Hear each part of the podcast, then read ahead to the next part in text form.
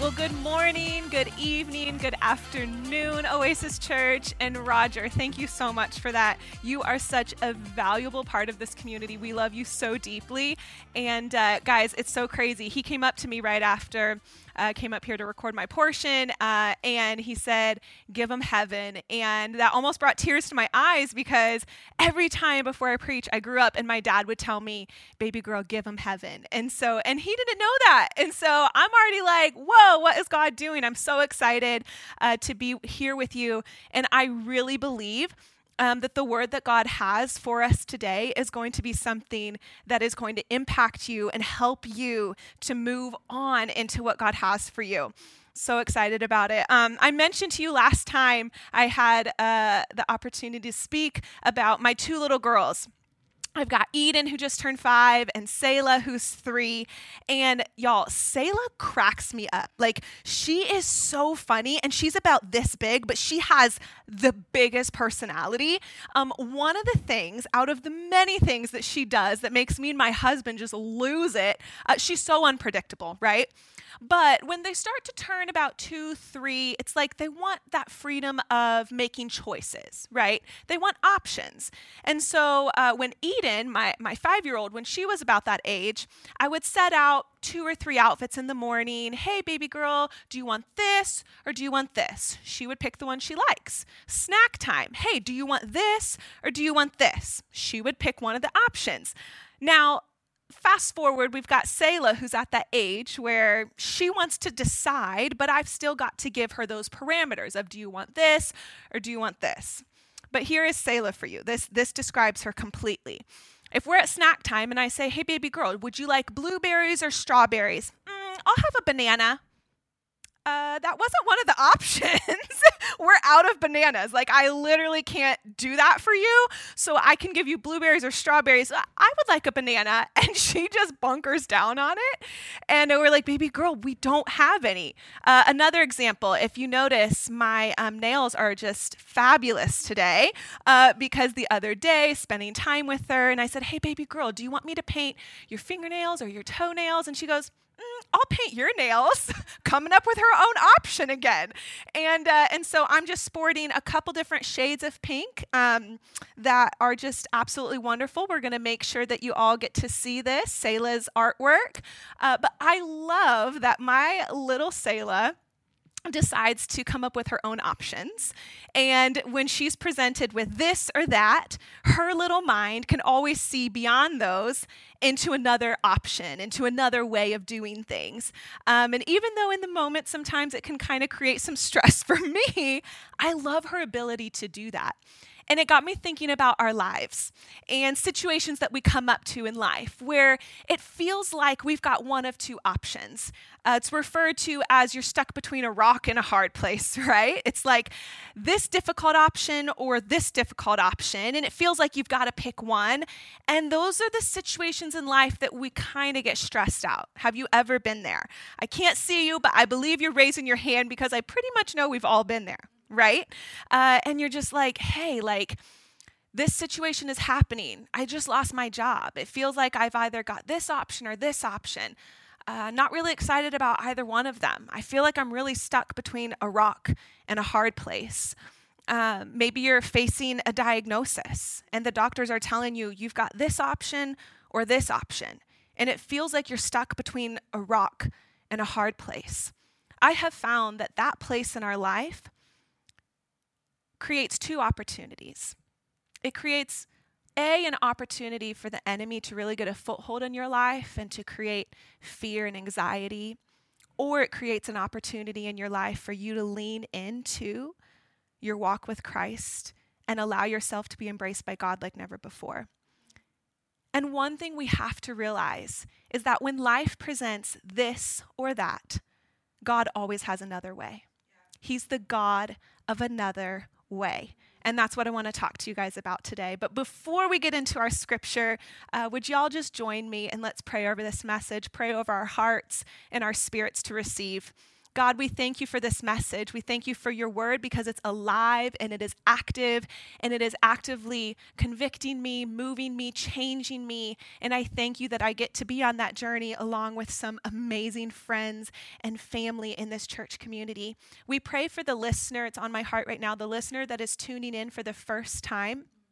And maybe this is your first time hearing a message in a long time. God wants you to know that he sees you. And the fear that you're dealing with that led you to this link today, he's going to address that. And he wants to be there for you right now in this moment. And for you to just be aware that he is with you. And he's really proud of you for pressing this link and watching this and leaning into this. So I just encourage you to receive. God, we thank you. We love you. In your name we pray. Amen. Amen. Okay, guys, so we are going to be studying Exodus 14 today. If you know me, I love the word, and so we're just going to dive right in, okay? But before we get to Exodus 14, we're going to be starting Exodus 14, verse 10. I like to say it a couple times because sometimes you move so fast and you're trying to get there and you don't have time. So Exodus 14, verse 10. So as you're finding that, let me set the scene for you, what's happening here. So God raised up Moses. He's one of my favorite figures in Scripture. I love this man and everything that he represents to our humanity and what it looks like to follow Jesus and be human.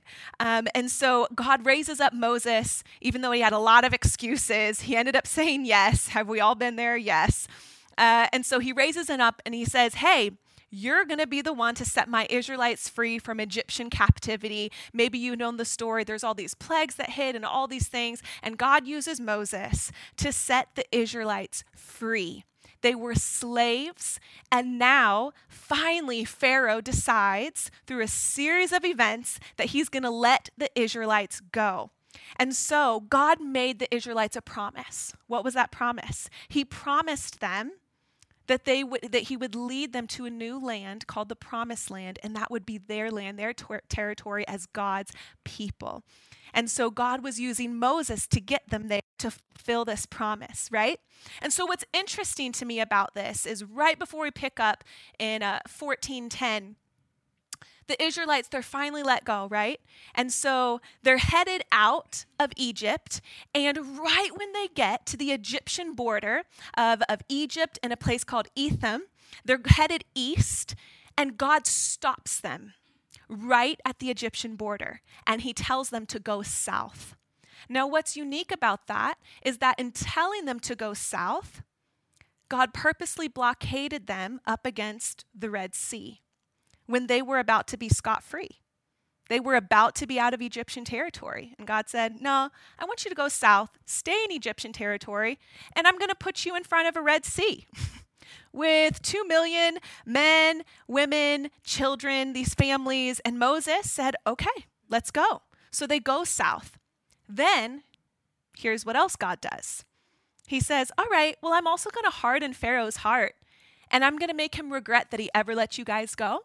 And he's going to get all of his armies, and they're going to come after you. And now you're going to be stuck between the Red Sea and Pharaoh's armies. Stuck between a rock and a hard place. That's probably an understatement. So here's where we pick up in verse 10. As Pharaoh approached, the Israelites looked up, and there were the Egyptians marching after them.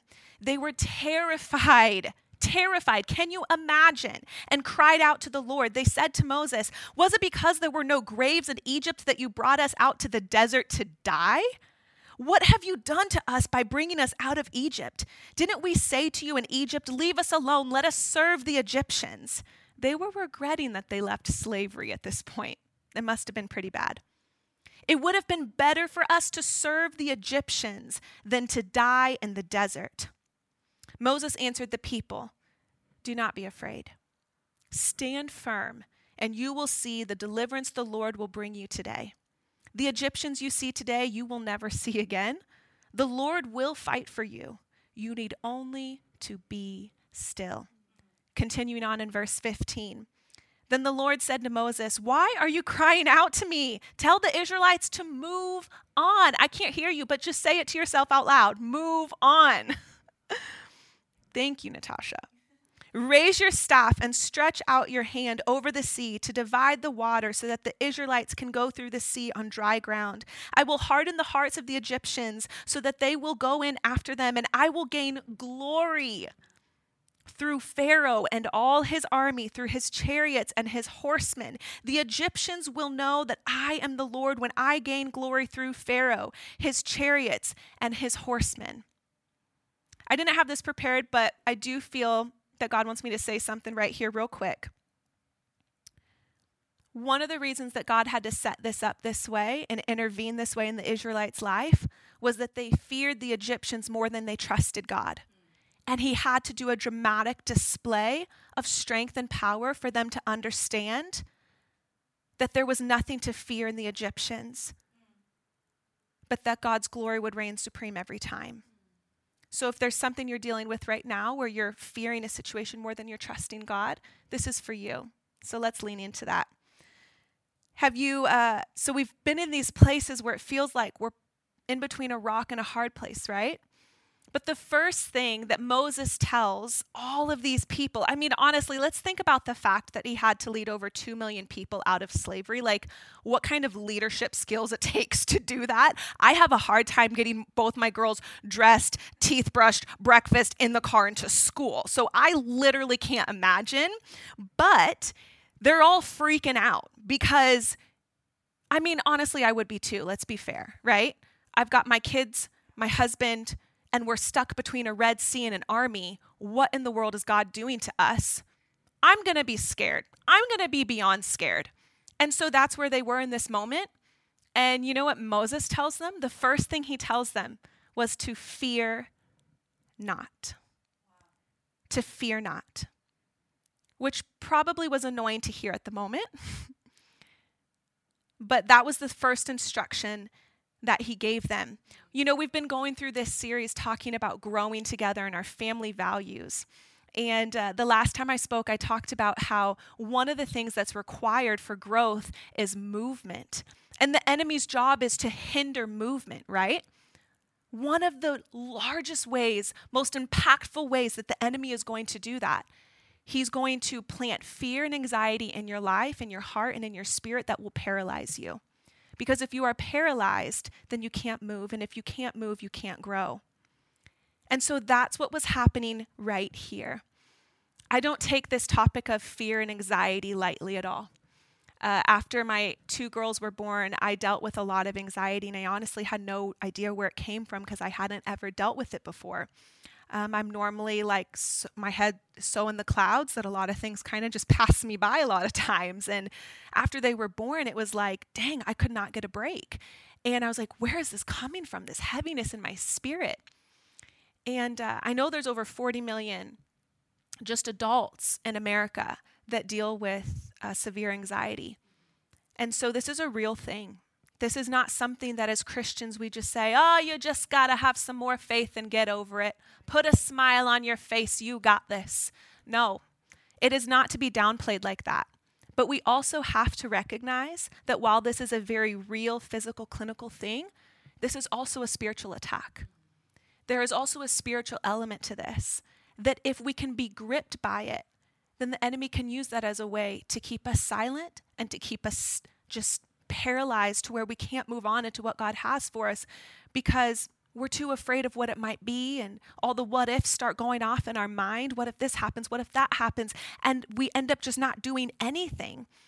And if you find yourself in that boat today, I believe that God has something really special for you, and he really wants to help free up some of that stuff going on in your spirit, going on in your mind, that you would walk away from this feeling like, wow, I don't have to live with this spirit of constant fear. Jesus said in John 14:27, peace I leave with you, my peace I give you. I do not give you as the world gives. The world will give you plenty of reasons to be afraid.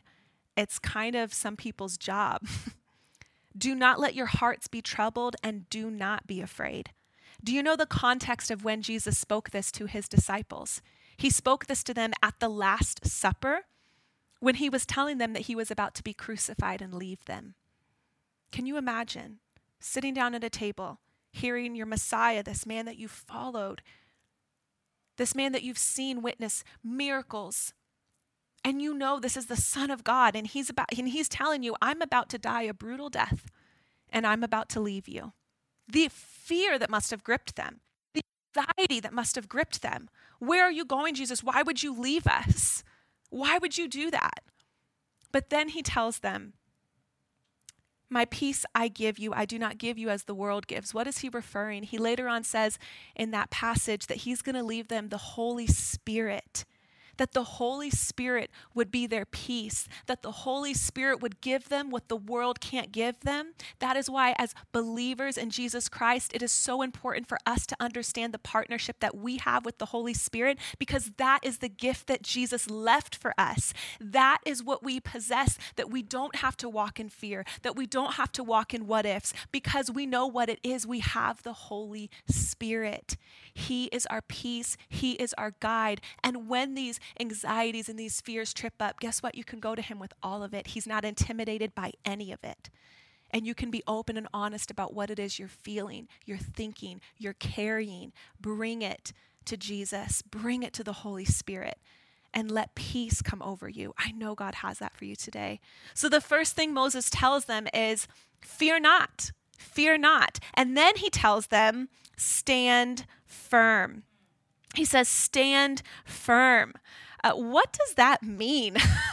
I think standing firm means that you're going to dig your heels in on something. This probably happens a lot in marriage, but not in and if you're in a relationship, you know, okay, you're going to dig your heels in on stuff. And so I remember when me and my husband first got married, we were having some strong fellowship, as we like to refer to it.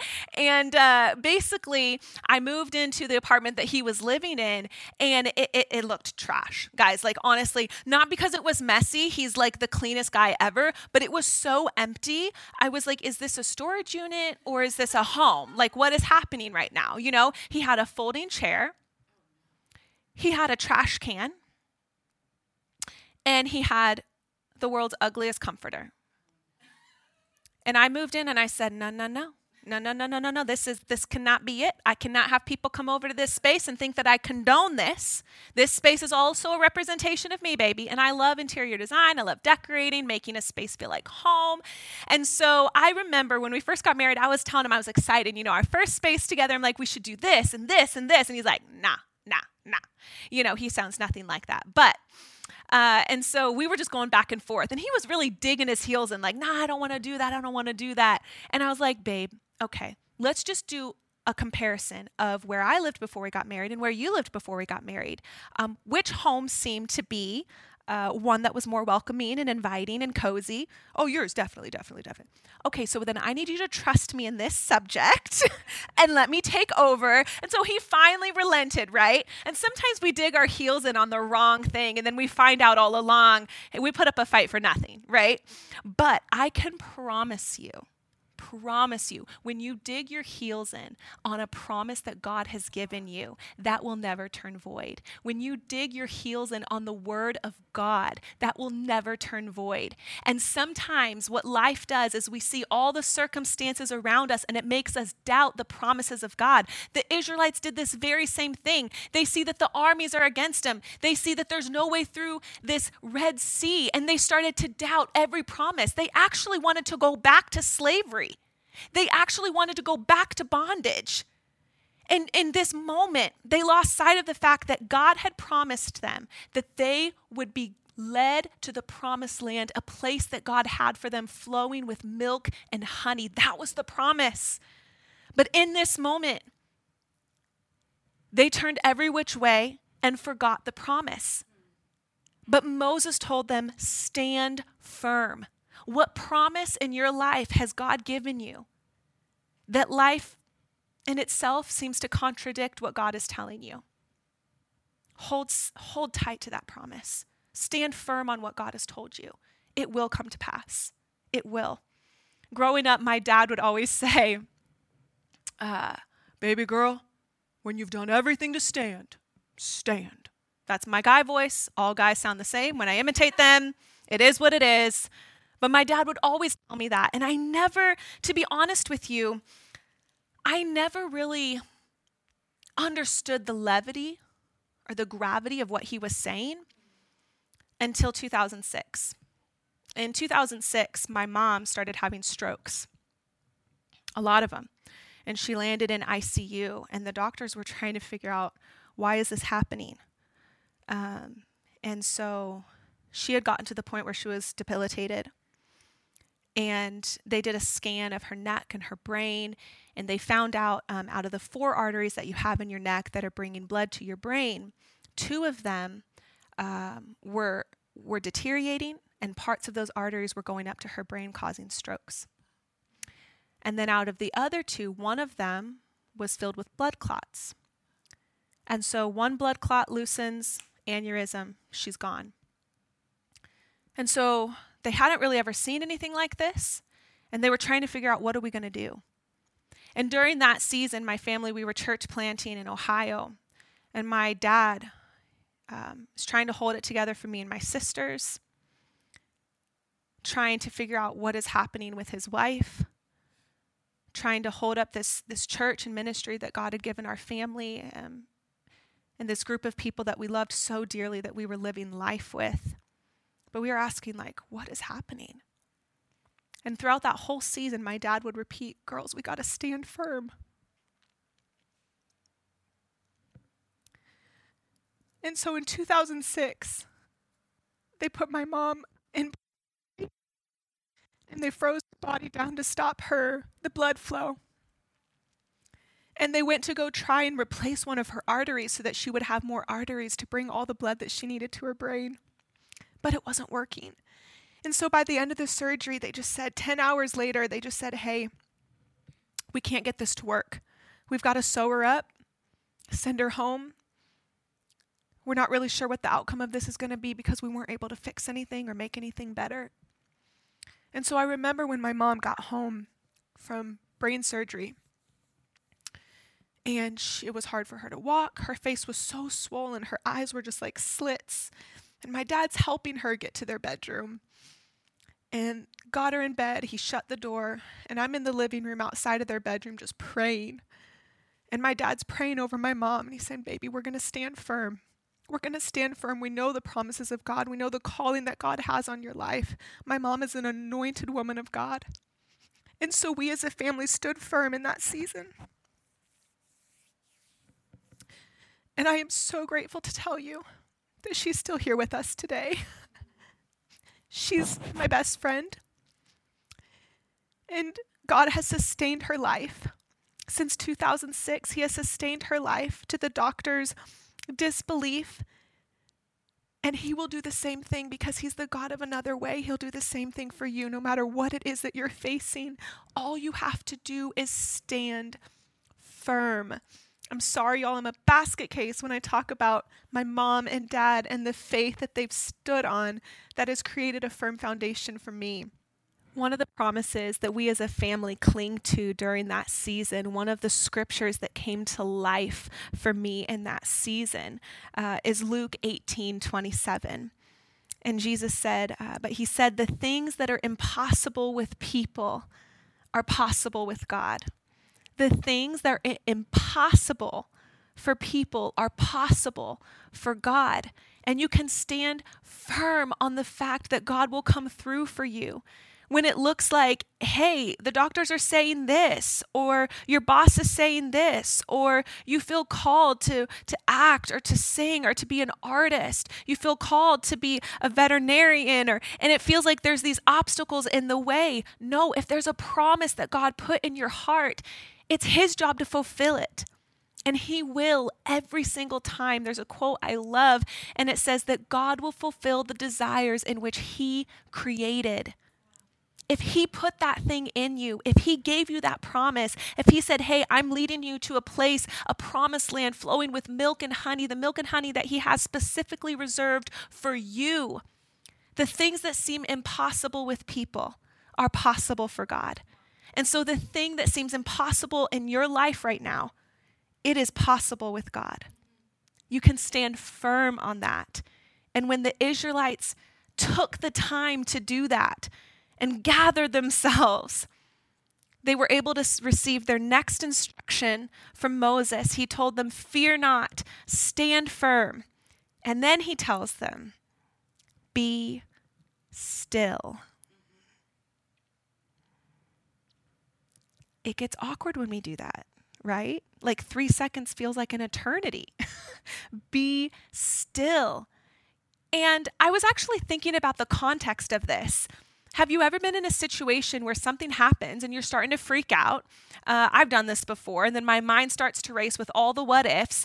And don't leave me hanging here, but how many people do we have watching that you're a fixer? Like, if there's a problem, you're going to fix it. You're going to find a solution. If your best friend calls you and she's venting about something, telling you about something, you're about to go defend your girl and you're about to go fix this problem, right?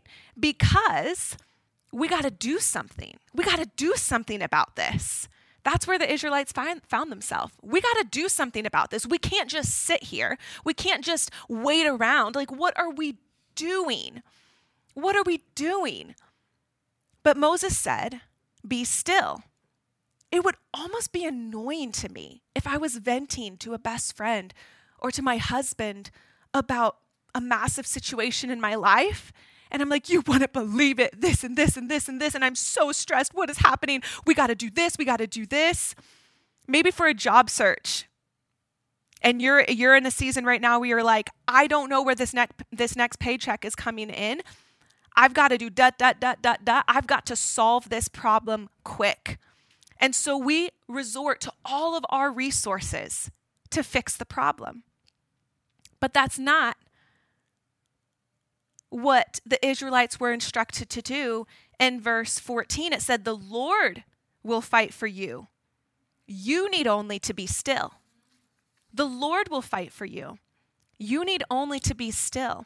There's somebody who needs to hear this because you're a doer, and being still is difficult for you because you feel like in being still, you're not achieving anything. And you feel like you're just going to move backwards if you don't do something, if you don't engage. But let me encourage you with this. Wait is a verb. It's a verb. And when you are waiting, what you are doing is allowing the Lord to fight for you like he promised he would. And it's just another opportunity to stand firm.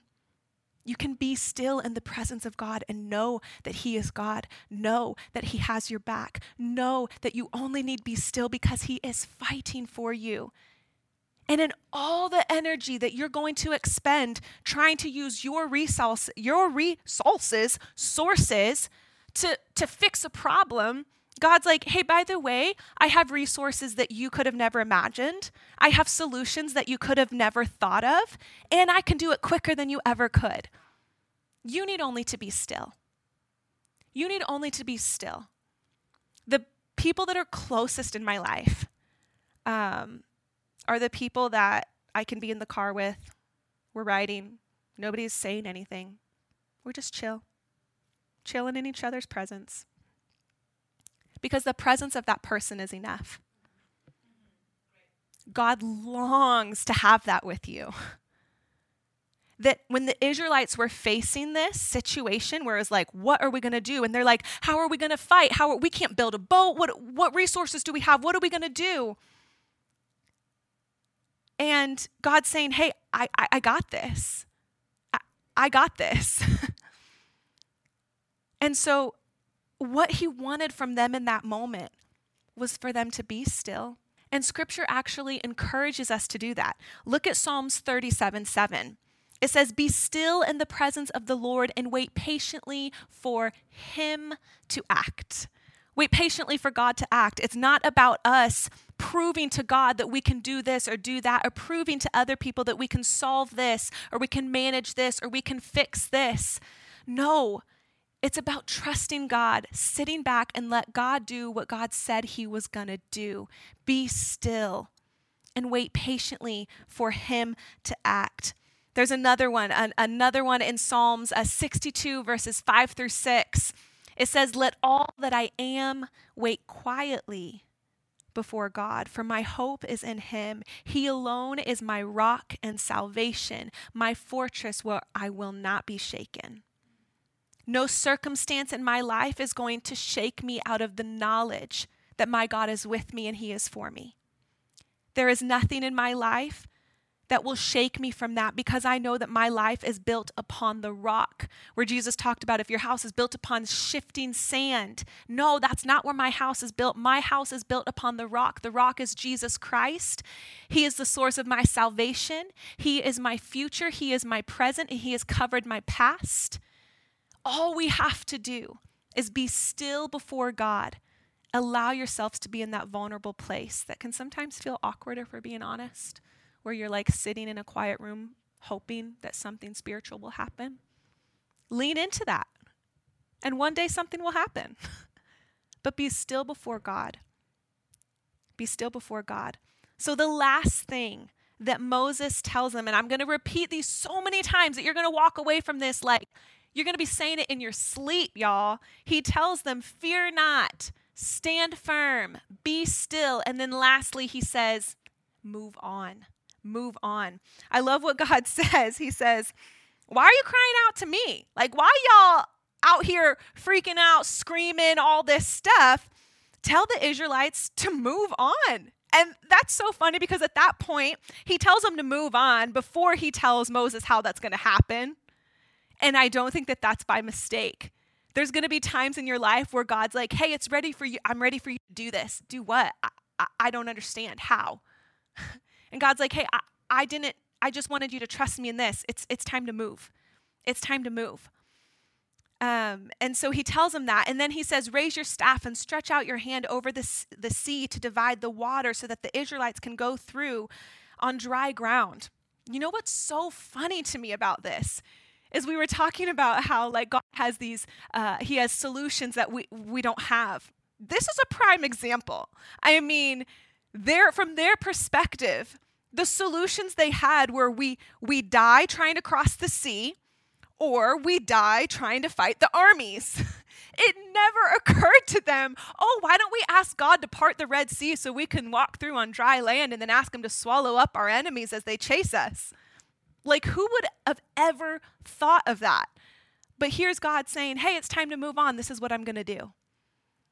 Also, if we could simply put ourselves in their perspective as they were walking through the Red Sea, imagine with me, there's two massive walls of waves on either side of them, and they're walking through, and every step they take further into the Red Sea that's parted, they have to trust God every step of the way that these walls of waves are not going to come crashing down on them. They are literally walking by faith. That's why it says we walk by faith and not by sight, because sometimes our sight deceives us, because our sight is limited, our perspective is limited. And God is up here in aerial view, and he can see everything, and he can do everything and anything. And so it's no coincidence to me that the first three things that Moses tells the Israelites addressed their inward life. The first three instructions were all about, hey, inwardly, you're freaking out right now. I'm going to need you to chill. You are so afraid right now. I'm going to need you to just trust in Jesus, receive his peace. And your mind is racing, scheming up ways to get out of this. Just be still. The first three instructions he gave them were to address their inner world. And then, after they have the right posture inwardly, he directs them outwardly. It's time to move. It could be that because you are not allowing God to address what he needs to address inwardly, that you haven't moved on to the next thing. You've got to start there first. You've got to start there first, because if you don't, you won't even have the ability to walk through that Red Sea, because you won't trust that the walls of waves will come down on you. You won't even have the trust to sustain you on that journey, because the things that God calls you to in themselves require faith and obedience. But if you don't cultivate those things in your life first, you won't have it to walk through. So they had to cultivate those things in their life first so that they could even walk through the Red Sea on dry land and trust that God would sustain them the whole way through on the other side. God will do it. He will do it. But you have to grasp that in your own spirit. And when you do, you will be a force to be reckoned with, that you will be moving forward into all that God has for you, that you will be, and you know what's really cool about it too is all of this happened, and then who got the glory? God. And this is what God does. And it's, I'm not saying that it's my favorite thing. I'm going to be honest with you. I'm not like, oh, this is so cool. But there are situations that God puts us in. He did it to Job. There's a lot of other people. He'll put us in these situations where we're feeling like, why am I here? And God's like, hey, I got it. I just need you to trust me. But this isn't about you. This is about other people getting to witness my glory. So I just need you to trust me because I got you. I got you. I got you. So when God tells them to move, they move. Today, I don't know what impossibilities it is that you're facing. I don't know what circumstances are in your way, what rock and hard place you find yourself in between, what options you feel like you're being forced to choose between, and none of them feel right. But I do know that we serve the God of another way. I do know that we serve a God who's going to come through for you. You need only to be still. So I encourage you today, find a space, get away. There's going to be questions that come up on your screen. Find a space to have a conversation with God where you simply say, here, God, these are the things I'm afraid of. This is what's happening in my life. I have a lot of anxiety over it. I am scared. I don't know what's going to happen. I'm frantically trying to find solutions. I'm exhausted. I've forgotten what it is that you've promised me. And I just want to get all of that back. And when you do, God will, he will let you know what the next step is. He's a light unto your feet. He doesn't light the path. And that's what's going to keep you close to him. Can I pray over you? God, the God of another way, we're so grateful that you've always got another option. We see options A and B, and you've got the rest of the alphabet and then some. We thank you for that. I pray right now for those that are gripped by fear that you would free them in this moment, that they would literally feel a lightness come over them. I pray, Father, for those that have forgotten what it is that you've spoken to them, or they've lost touch with it. They've lost hope. They've lost belief. They've lost faith in the promises that you've spoken over them, the promises that you'll be a mother, the promises that you'll be find an amazing spouse, the promises of the career or whatever it is, that they've lost touch of those promises. I pray, Father, that they would gain that reconfidence today, that they would stand firm. And I pray for those that are exhausted from trying to solve what only you can solve. I pray that they would rest in you. And God, in your timing, as you call us to move on, I pray that we would have the faith to do so and that you would get the glory through all of it. We love you so much, God. In your name we pray. Amen. I really do love you, Oasis Church. You're a blessing to my life, and I hope you have an amazing week.